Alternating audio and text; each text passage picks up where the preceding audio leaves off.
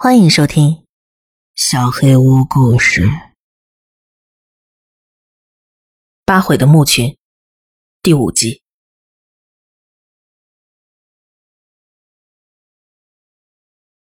在所有描绘祭祀的壁画中，我们最感兴趣的是一幅位于竖井西侧石壁上的壁画。与其他壁画相比，它显得潦草而混乱，既没有细致的构图，也没有缤纷的色彩，就好像是一幅匆忙赶制出来的成果。它描绘了一场规模空前，同时也是无比混乱的祭祀。画中的所有生物。不论是人还是那些可怖的人形动物，都带着疯狂而又扭曲的神情。仪式的地点不再局限于高台之上，所使用的牺牲也不再是挑选出来的人生。洞穴里的每一个角落都有手持利刃或者驱赶人形野兽的人实行屠戮，而被屠戮的对象，不仅有丰腴的人生，还有尚未成熟的少年，甚至人形的野兽。与半人半猿的巨人，虽然尸体已经堆积成了小山，但屠戮的行为却没有停止的迹象。奇怪的是，图画中却找不到那些被描绘成蛇形动物的祭司。这究竟意味着什么？难道他们随着时间的流逝，逐渐失去了推举祭司的传统，进而遗忘了举行祭祀的过程吗？或者，他们遭遇了某种更加恐怖的局面？甚至不惜以如此恐怖的方式来祈求神明的帮助。对于这些问题，我们永远也没办法回答了。我们已经承担了太多的疑问与恐惧，只能跌跌撞撞的走在其中，承受着非人的恐惧与迷惑，并且在无意之中发现一个又一个令人惊骇的事实。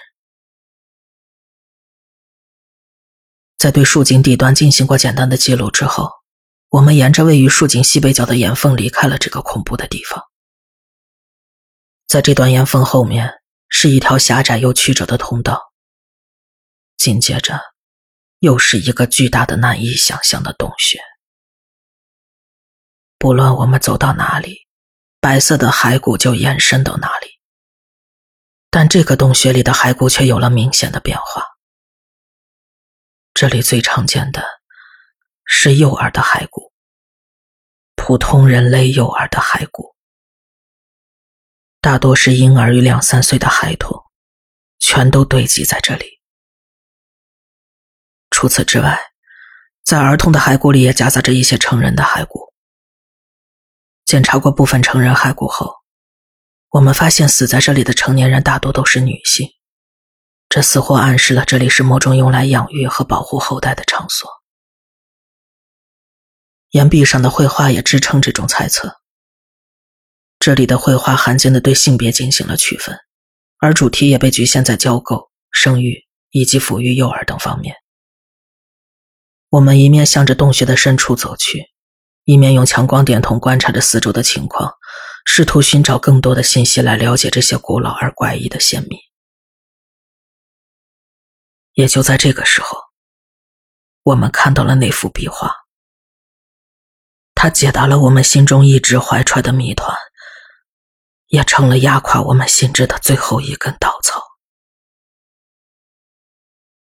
那幅壁画描绘了一场仪式，这场仪式是由几位被描绘成蛇形生物的祭司主持的，而参加者包含了之前壁画里出现过的所有形象，包括半人半猿的巨人。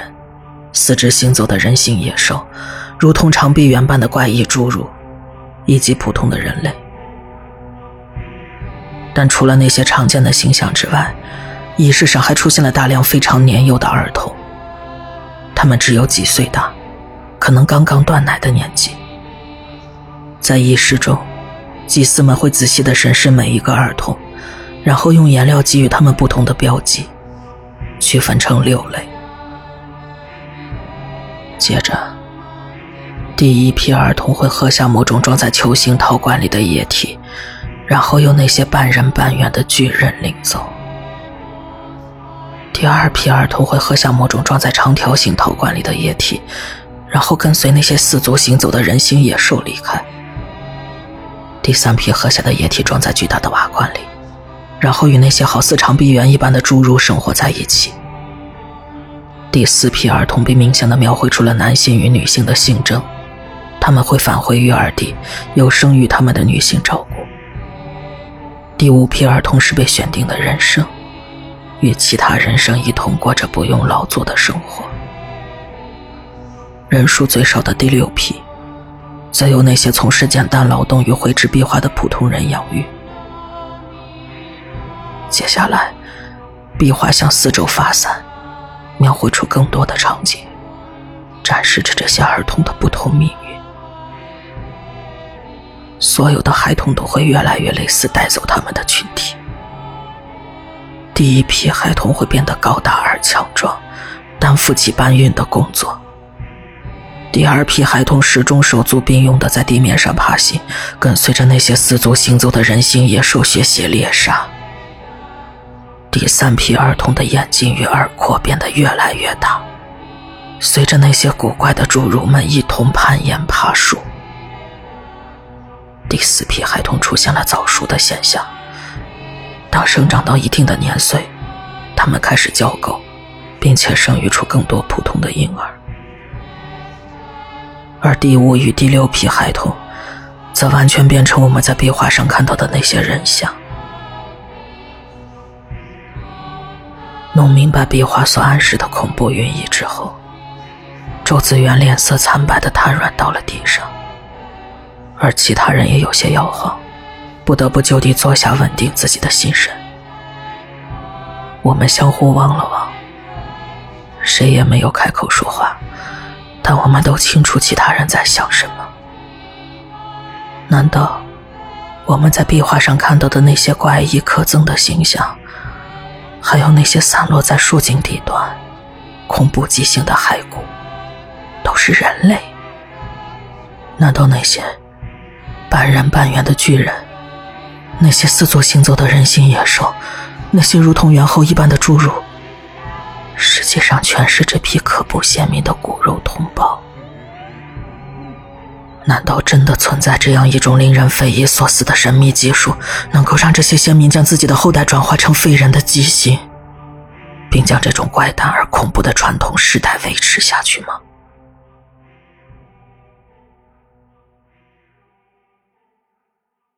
在经历过如此毛骨悚然的解释后，其他人几乎丧失了坚持下去的意志，打起退堂鼓来。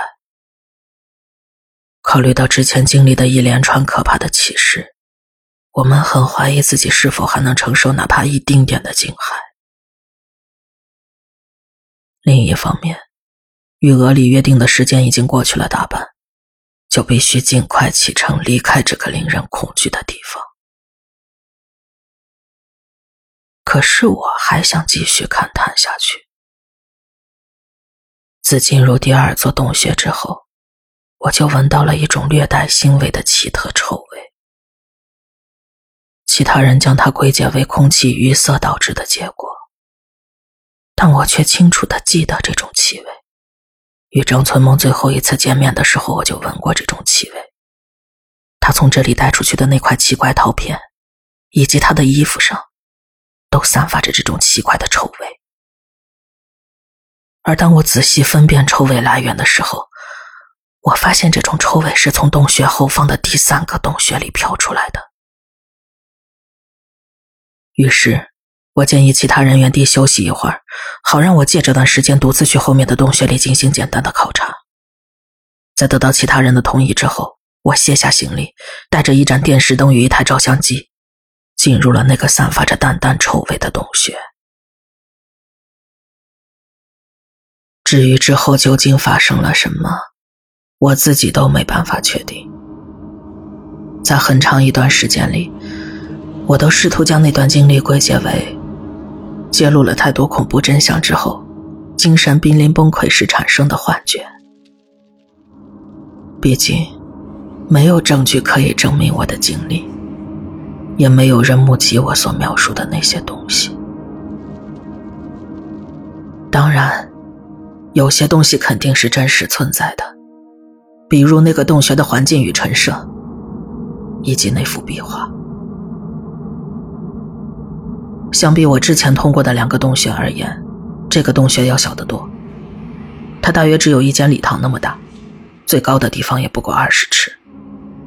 入口的左边胡乱地堆放着几排蒙着厚厚灰尘的古老陶罐，那些陶罐大约有一尺高，上面描绘着许多奇怪的花纹与装饰。大多数陶罐都已经被打破了，只留下一堆铺满灰尘的瓦片。但也有几只保存的很完整，开口上还留着一些用粘土包裹起来的蜂泥。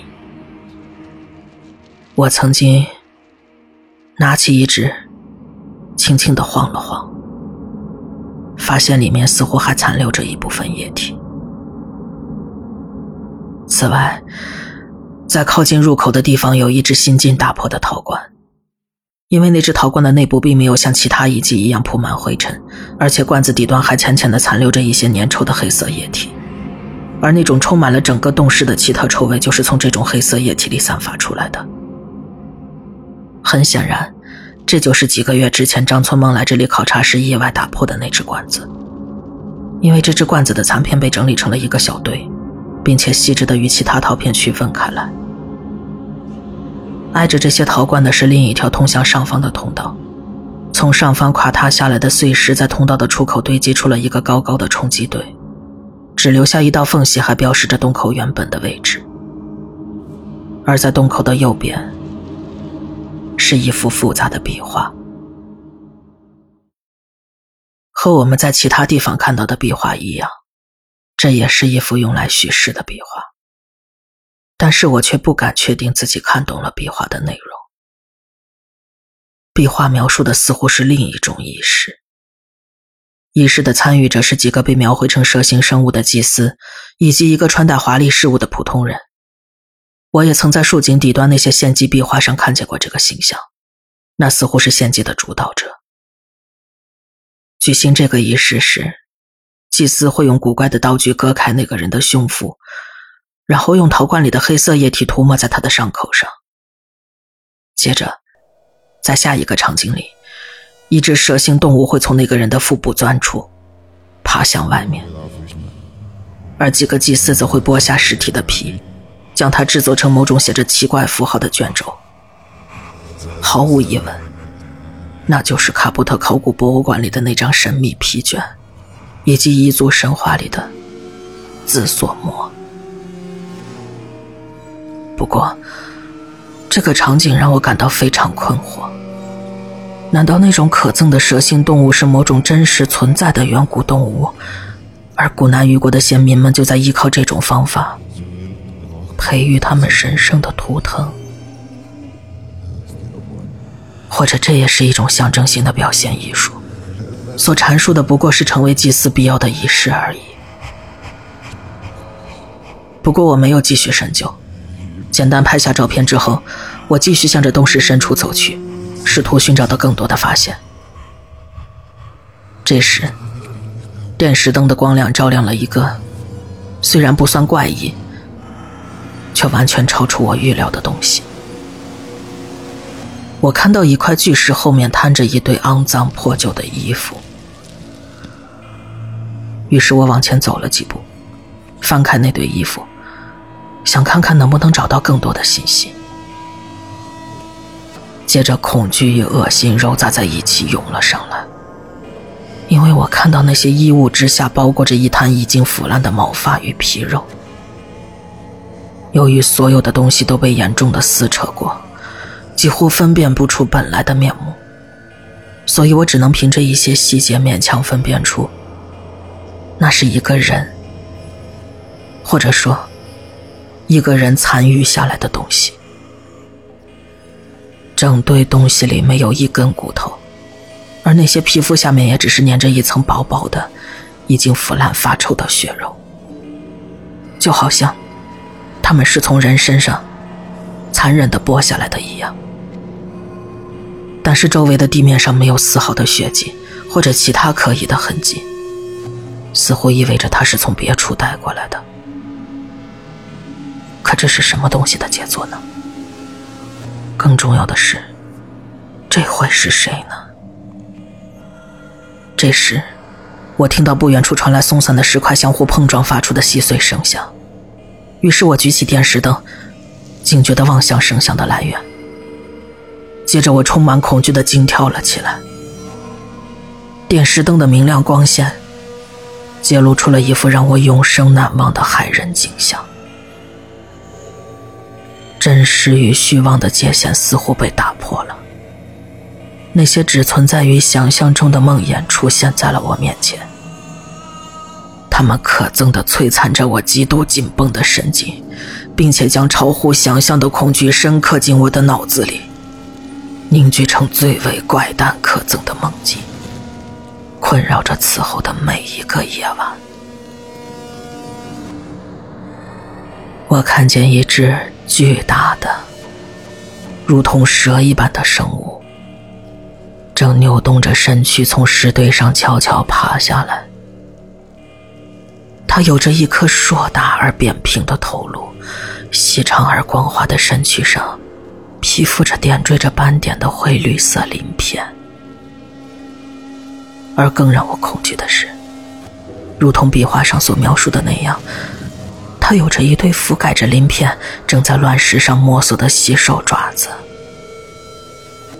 而在他的身后，还有两条同样的生物，正从那堆乱石上方的缝隙里钻出来，扭动着向我爬来。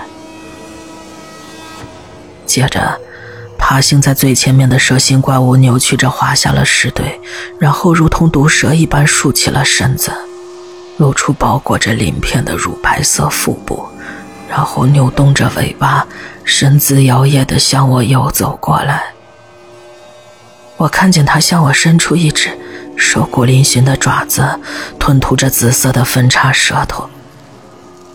我听见他用一种嘶嘶作响的空洞声音，发出了几个奇怪的音节。我想逃走，但却像是被施了魔法一样固定在原地，恐惧麻痹了我的身体，让我甚至无法闭上眼睛。逃避自己看到的一切。那条蛇形的怪物越来越近，它的爪子已经碰触到了我的身体。接着，我又听见它用嘶嘶作响的空洞声音重复了之前那几个音节。接着，我觉得自己突然意识到了什么。但本能似乎反应的更快，在我真正弄清楚脑海里的念头之前，无法阻挡的恐惧淹没了我最后的念头。这似乎就是我最后的记忆。恐惧打破了施加在我身上的魔法，我突然爆发出一阵尖叫，提着电石灯，连滚带爬的向出口跑去，然后磕绊在一块石头上，踉跄了几步，摔倒在地。陷入了仁慈的昏迷。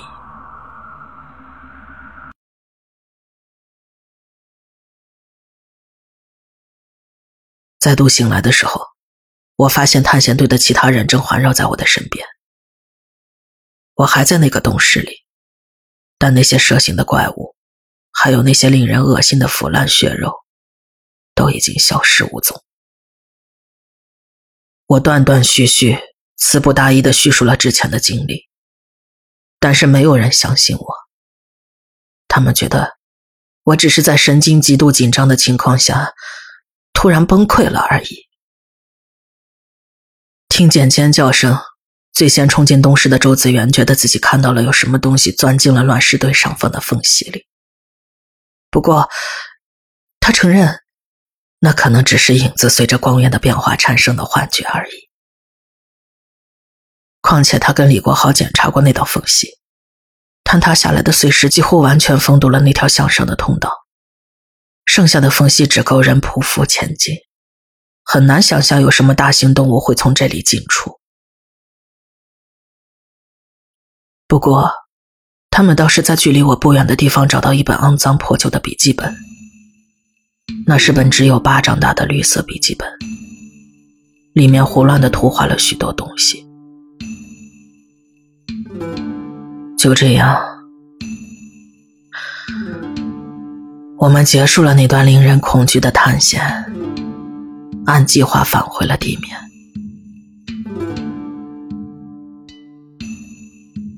那天晚上，我们在夏岩村寄宿的时候，他们仔细的研究了那本从洞穴里带出来的笔记本。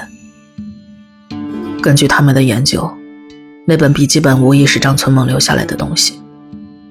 虽然其他人感到颇为诧异，可听到这个消息时，我却表现得非常平静，甚至平静的出乎了我自己的意料。不过，笔记本里基本上都是些潦草古怪。看不出意图的绘画，大都是巨大而又扭曲的建筑，或者某些无法分辨风格源头的图案与雕塑。这让他们确信，张村梦已经完完全全的精神崩溃了。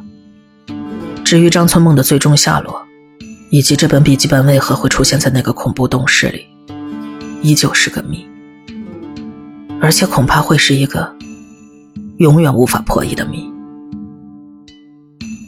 在笔记本的最后一页，我们看到了一段笔记凌乱，好像无法控制自己书写姿势的人留下来的文字。这十岁后了，又梦见了那座城市。我知道它就在下面，但是没办法钻进洞里。我觉得我断了几根骨头，但是我一点也不痛和害怕。他告诉我不要着急，我最终会进入那里。我已是八回的子民，我相信他，我相信八会以及其他所有的名字。大龙，一个库库尔坎，众蛇之父。我会褪去自己的身体，进入那座伟大光荣的城市。如果有人看到这本笔记，不要来找我，不要。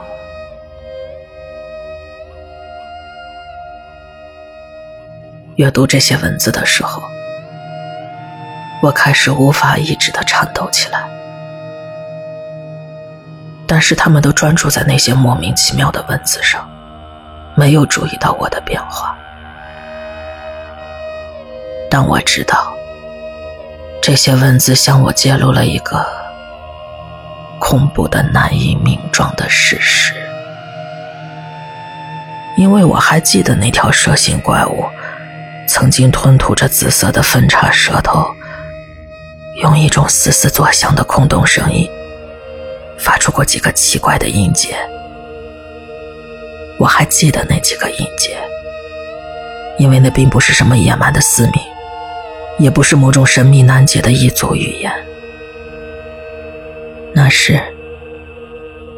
我的名字。